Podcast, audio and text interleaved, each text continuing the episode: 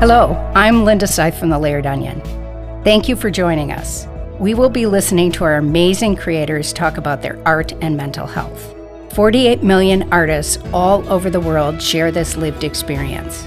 The Layered Onion was formed to create a supportive community, allowing the creators to focus on their art, bringing their work from the shadows to receive the recognition and opportunities they deserve. Each podcast will feature an artist who talks about their creations and mental wellness. Art is healing.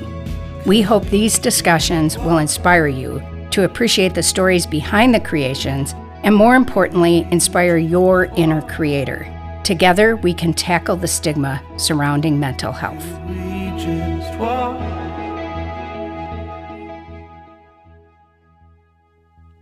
So, hello, Lauren. How are hello. you? I'm good. so, Lauren, maybe you could introduce yourself and the type of art you do to the Layered Onion community.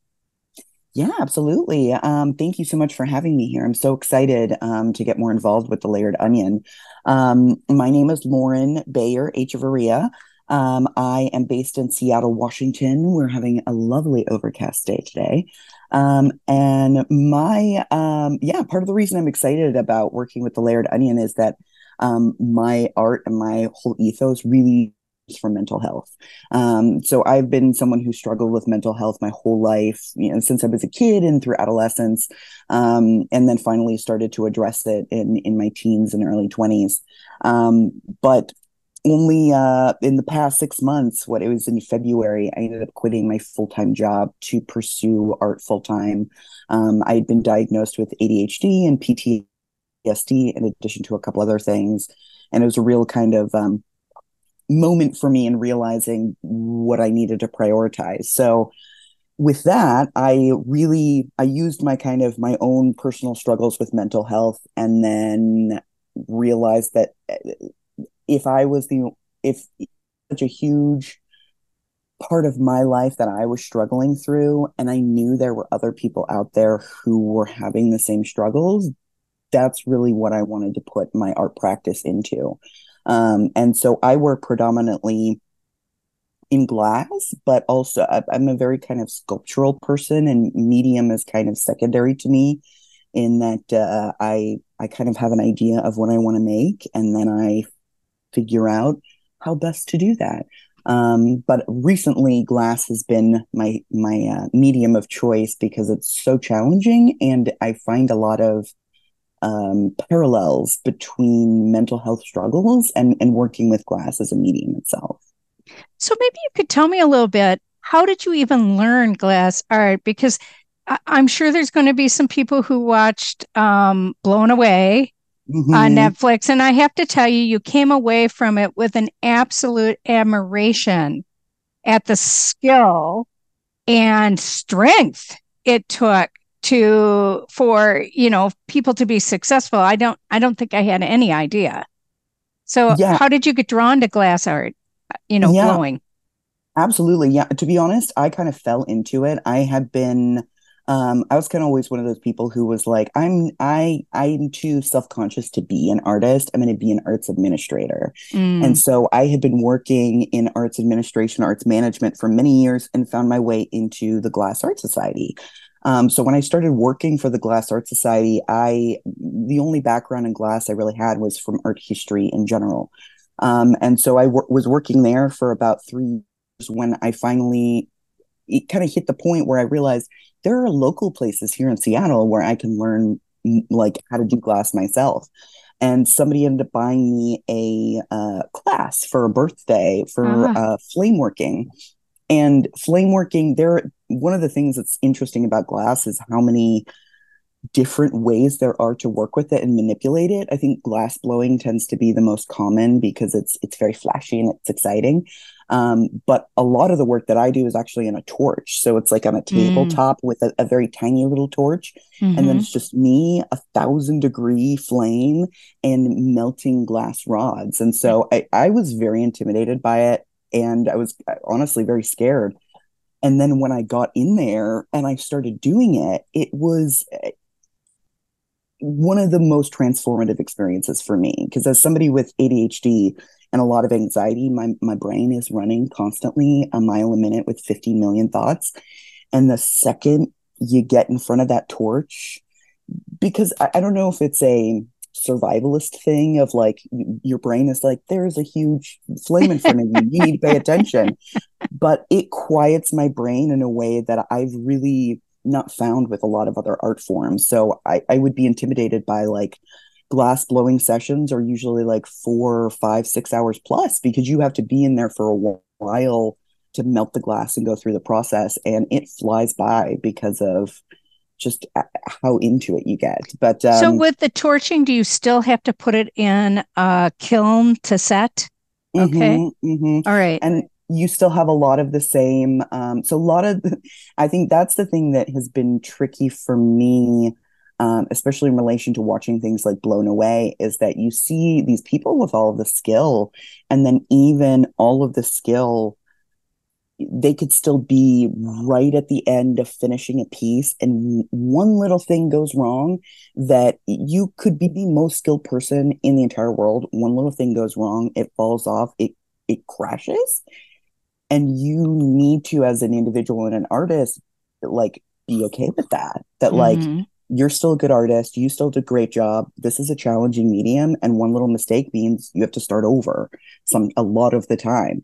And that was something that was particularly challenging for me with glass as somebody who is is struggling with mental health. Uh, for example, I had been doing solid glass for for that's kind of where you start because it's easier to manipulate. But when you is it like squares of glass? What does solid glass mean? Solid glass means so like usually there this is a pencil. Oh. Um but it they're like rods of glass oh, that are okay. solid right, right. rods of glass okay. and then you would melt them into little shapes. Okay. Um so for oh yeah, for example, so like this was a yeah. solid piece of glass and then I melted it kind of like candy to, okay. to make this little shape the next jump up from that is hollow glass. So if you've seen things like um, glass straws or oh, oh right, um, okay, pipes or um, like vessels like shot glasses or things like that, um, the skill to, to go from from this to this is a huge jump. Okay. So even if you've been working for a while with glass and you feel really, really comfortable with it, like that that was the thing. I have never had such an, an ego crushing day than the day that we started Hollow Glass uh. because I was like, I can do this. I'm so good. I know what I'm doing. And then we started Hollow. I literally, the whole class, the project that we were working on, I, I just straight up could not do it. And that was something that I had never, at least when it came to art making, that is i never had that happen to me before where somebody mm-hmm. was how you do it and then now you go do it. And i went to go try to and i just it was very difficult. And it, it was something i spent some time talking to my therapist about of, of where my hangups were in why why i'd struggled so much with that and where i could work to persevere and just keep mm-hmm. at it and keep doing it. And and that i think has been the biggest thing for me especially with glass is i think with a lot of other mediums if you you can see a lot of quick return on what you're doing like if you are sketching every day you can see very quickly how you're get, you're getting better and better each time or making little tweaks with glass you have to do it badly a lot before mm. you ever get to the point where you're going to be able to do it well. And you have to really get comfortable with that. I, like, and I actually ended up working on a project with hollow glass. Um, my mother has multiple sclerosis. Mm-hmm. Um, and I came home, I was visiting her one day and she was medication in a shot glass because yep. it was just easier for her to like gather them all in a little shot mm. glass and then and throw them back. So I decided that I wanted to make little shot glasses that were specifically for taking pills. And man, did I pick a very difficult thing to decide to do. Um, are they the and, ones that are on your Instagram that look like pill jars?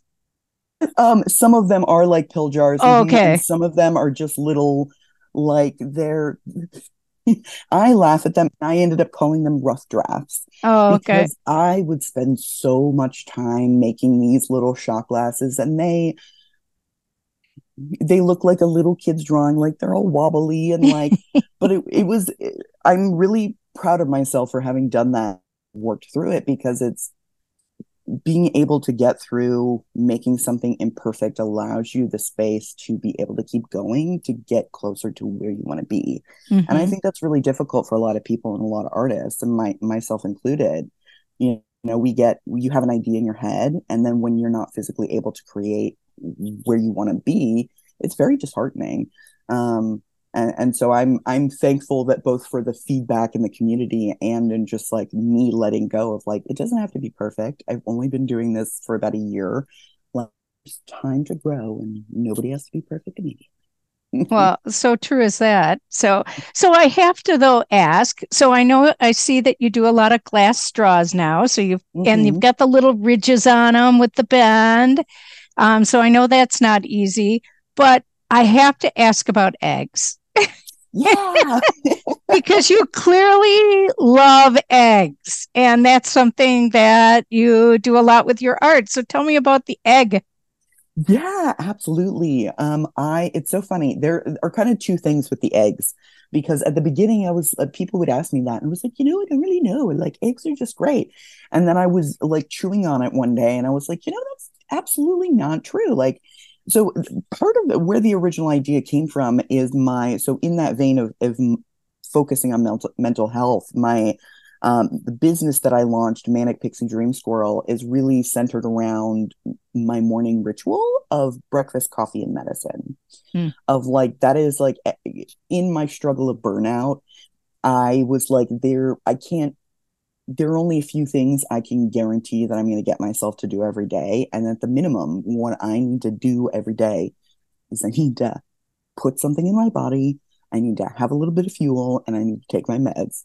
Um, and so that was kind of the the spawning for all of the different little motifs and things that I wanted to make. So in the breakfast realm, personally, breakfast food is the best food that is in the world. I love breakfast food. I could eat it all day. And eggs are at like the center of that that beautiful uh egg equation.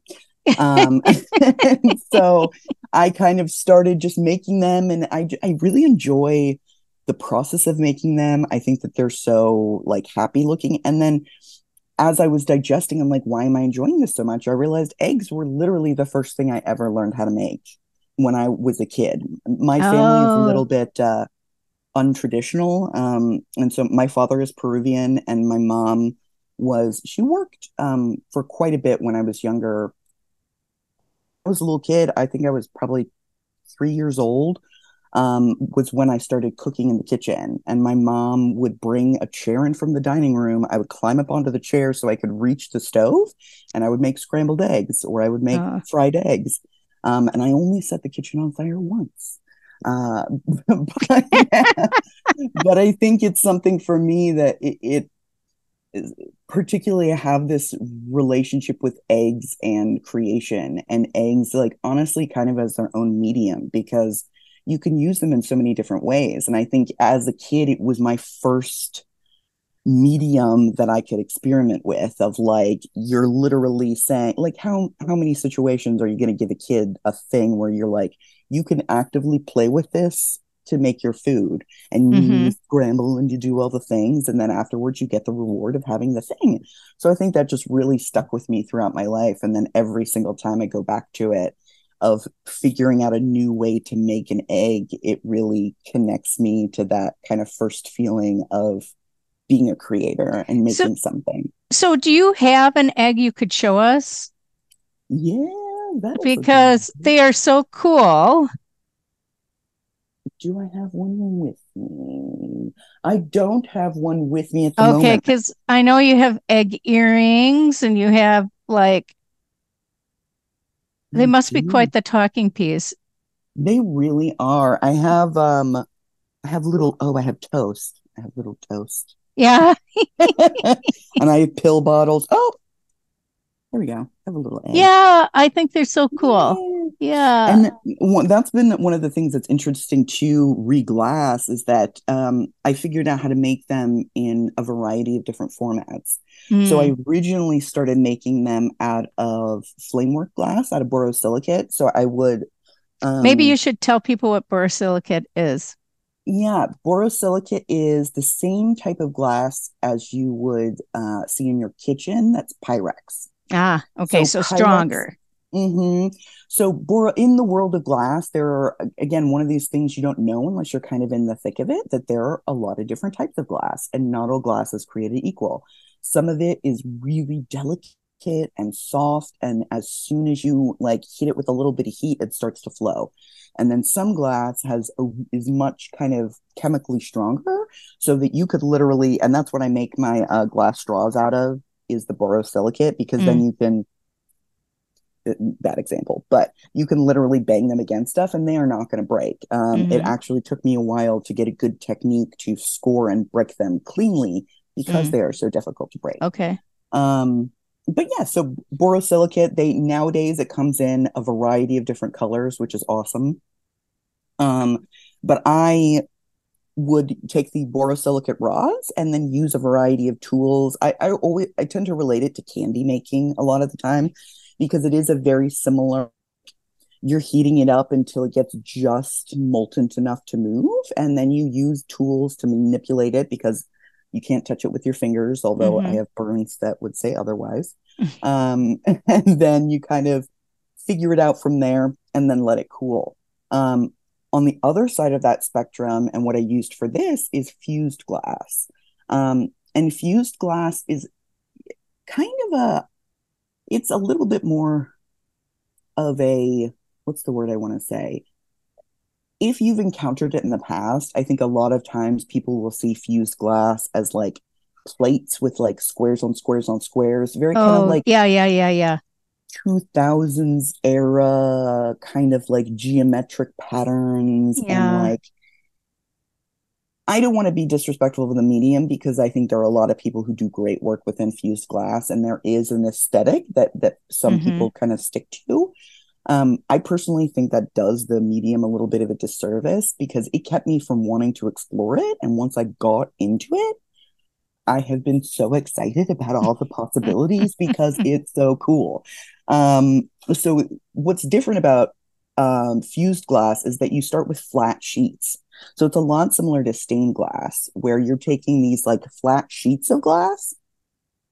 That's again a different type of glass than borosilicate, than than the soft kind of rods. Um, it is it's the same kind of glass they use for stained glass, and then you have to cut it. So you use a different, a whole different set of tools to cut it and snip it, um, grind it, and and chomp it to make a variety of different pieces, and then you glue them or lay them in your kiln, and then fire them. Uh, turn on the kiln to a certain temperature to melt them together. Okay. And then, depending on how high you go, you'll either get something that's like a big blob, or you'll mm. get something with a little bit more detail to it. Okay. And so one of yeah, one of the things I particularly like about this too is that there's paint. So I've been able mm. to incorporate paint into my glass work because of uh, the options they have with fusing, which I just think is really cool. So one of the pieces that I also saw of yours is it looked almost like a champagne flute, and then on the bottom, I assume it's a pill, right? Mm-hmm. With the scoring and, um, you know, people who are not medicine takers probably would not know that. mm, but those mm-hmm. of us who do have a daily ritual of medication, we knew right away. So, is part of your hope with pieces like that is to normalize the idea? Because, as you said, it's a ritual and sounds like you do breakfast first then you do the coffee. I do coffee, breakfast, then the medication. Otherwise, mm-hmm. I get nauseous if I don't do it in that order. But the question I would have is it, what is your hope for some of your pieces? Is it is it to normalize 100%. percent mm-hmm. Because a big, big, big thing for me, both in finding medication to manage my anxiety and depression and finding like having the awareness to realize how burnt out I was, both of those, I know I could have gotten help sooner if the everything surrounding those health problems had been more destigmatized, had been less taboo to talk about, had been more, hey, this is what these problems look like. Here are things that work for people right now that are available to you so that you don't have to feel this way. And I think too often the conversation is, oh, if this is happening to you, hide it. Or if you're doing these things to accommodate yourself, hide it. And then by continuing to go through that process, then it's like not only are you denying a part of who you are in yourself, but you're denying the opportunity for for other people to see themselves in you and get help themselves. And so that has been just crucially important to me in everything that I do. And both in making pieces that are very uh, like directly focused on saying that. And then also, like you said, making things that are just so ubiquitous that it's not a it's just a part of life. So then it doesn't have to be weird. It doesn't have to be something strange. It's just like oh like when i the chalices in particular um that like kind of champagne flute my my thought behind that was to create like if we're doing something every day this ritual that is so crucially important why not give it a little bit more honor and you know, have your medication in a chalice, you know, because it is something mm. so special that sh- should be revered. You know, it's not a throwaway that, you know, that we should just, yeah, try to hide in, in, in between our morning rituals. Like, no, this is a really important thing that allows me to live my life every day. Um, and so, uh, yeah, I guess it's not just destigmatizing, but also like runners or you know people who are really into you know athletic fitness wear that like a badge of honor. And mm-hmm. i have almost started to kind of and not wear my mental health struggles like a badge of honor but but be proud of who i am including those aspects of myself. And like i, I just don't want to hide it anymore and i want other people it's exhausting like, isn't it?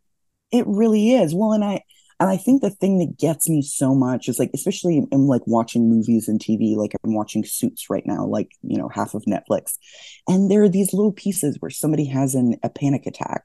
And then all of a sudden it's like, oh, well, we're worried about his mental state because he's having panic attacks. That, that, makes me so angry because I'm like, mm-hmm. you can exist as multiple things at one time. And yes, I'm a person who has panic attacks, but I now see that as I'm a person who is vulnerable but brave enough to acknowledge yeah, I'm imperfect sometimes, but I know and understand myself to be able to address that and help myself.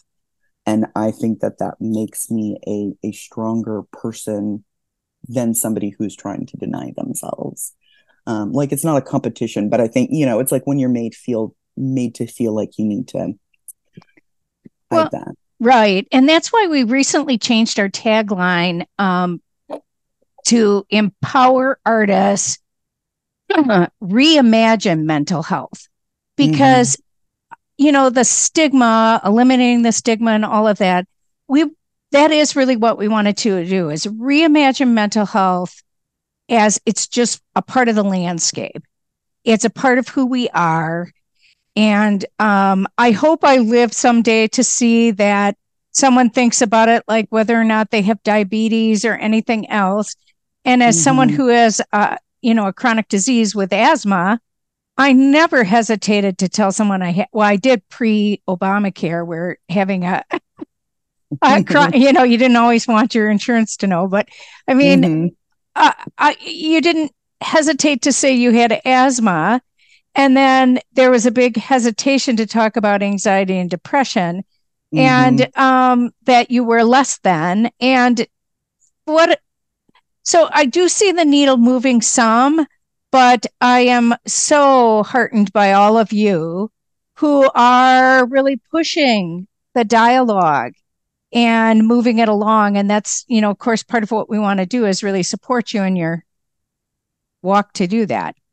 Thank you. Thank you. Yeah. And I think I, I, am personally really like heartened by the next generation of like, I've been spending a lot of time on TikTok, honestly, getting to like understanding like where Gen Z is at with their conversations around mental health. And I think that has been one of the most inspiring things for me of just how Gen Z has grown up in a very world relating to mental health and, and especially different world relating to the constant onslaught of chaos in their lives and just their different approach to it of just like we've got nothing else to, left to lose so why not just be wear our heart on our sleeves and that really has given me a lot of extra confidence to go out there and be transparent be vulnerable with my experience um, knowing that there are other people out there who are going to be receptive to it mm-hmm.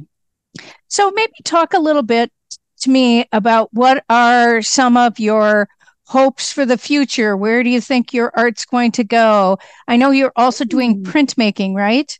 Mm-hmm, mm-hmm. Yeah. So maybe talk a little bit about kind of what you're thinking. What's the next exploration? Oh man, that is a great question. Um, yeah, I think I the big thing that I have, I think that's in the works that I'm excited to work on this fall is um, I have my sights on doing a series on trauma on mm. um, specifically um, on experiences of because I think um, it took me a really long time to come to terms with my uh, CPTSD diagnosis because of how convinced I was that I hadn't been traumatized. Mm. And mm-hmm because I had an idea of what trauma looked like in my head. And I was like, if that, and I didn't experience that, so there's no way that I experienced trauma. And it has very, it's taken me a very, very, very, very, very long time to understand what happened to me was traumatic and and what those trauma those triggers look like today and so i have a lot of these ideas a lot of sketches of, of creating pieces that are really immersive in all the senses that have a sound element, a visual element, um, working with um, uh, security camera, video camera. I'm trying to find these um, the CRT screens from oh. old school security mm-hmm. screens. Um, because a lot of people who experience trauma will end up remembering them as security camera footage because you don't remember yourself experiencing you remember you dissociate. So you're so i have a lot of memories that that i experienced that way. I experienced them from a security camera point mm-hmm. of view. And i think that that is really helpful for people to understand you know what you see happen in real life versus how individuals experience that and how that is carried with them. Um, and i think a lot of people misinterpret trauma as you know, oh, like, you know, my sibling was mean to me, or, you know, my mom disciplined me. And it's like, that is not what, that's not what happened. The, these are very, you know, deep, impactful, systematic things that really alter your brain chemistry. So, so for example, you know, there is a bag of uh, frozen vegetables that it means something to me deeply because mm. of the experience I had. And, and I'm eager to take that very random, weird object and show someone through my art why this is more than just a frozen bag of vegetables to me. It it means this whole memory and this whole cascade of things. Um, yeah, so I'm I'm excited to share that with people and help kind of break through that understanding because um, I, I do think it will again help a lot of other people like myself who don't realize like if you've experienced something like this as well like you probably are carrying trauma from that and you do mm-hmm. need to mm-hmm. look at that and you will feel better as an individual to to work through that at least i know i have um, so that i'm really excited about um, and then i think from there i'm also working on um, trying to get more little like tips and trinkets and little doodads out into the world to just continue spreading that message. I think that's why I created Manic Pixie Dream Squirrel is I wanted So have I have to ask about the yeah. name. that's quite a mouthful. it is. So a lot of people think it's kind of funny, and I I was hesitant with it be, at, at the beginning because it is a bit of a mouthful, but I think it's very funny, and I think it's very me.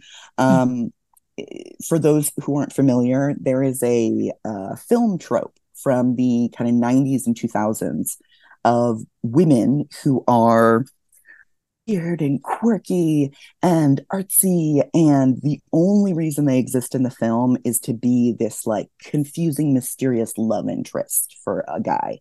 And they refer to this person as a manic pixie dream girl.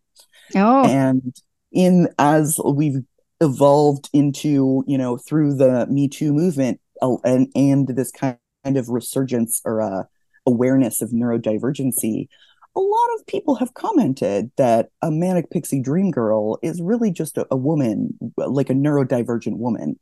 and so I decided to kind of take that idea and flip it on its head a little bit um, because they also say, um, uh, well, I relate to this that uh, folks with ADHD are like they squirrel all the time. Uh-huh. Uh, and so I decided to kind of smoosh those two things together and manic pixie dream squirrel so my little wink at like trying to I also like that Manic was in it, kind of gave that like hint to mental work.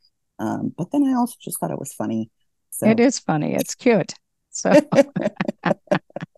so uh, we're kind of coming to- time to our, our close of time. And so I have one last question for you. Yeah. If you were going to give advice to a younger you, what advice would you give? Mm. I would say two things. One would be keep making, keep making, even if it's not perfect, even if you think it's supposed to be something that it doesn't end up being. Making every day is something that makes you feel good and it doesn't need to be for anybody else. So keep making because you deserve to keep making. And I think the second thing would be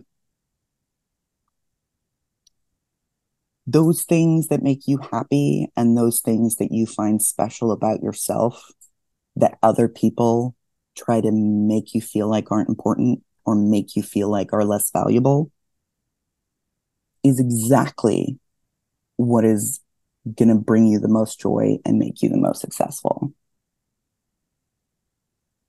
People most people, I think, don't have the sparkle and see the world the way that you see the world. And that's why they try to get you to not do that.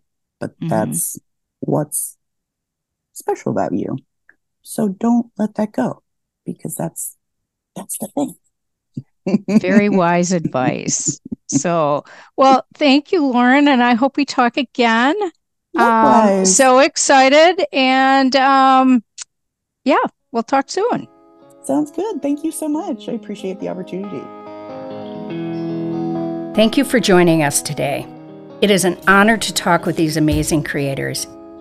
You can see and read the artist's work in the Shallot, our journal of mental health, art, and literature, or on our website, thelayeredonion.com. Thank you.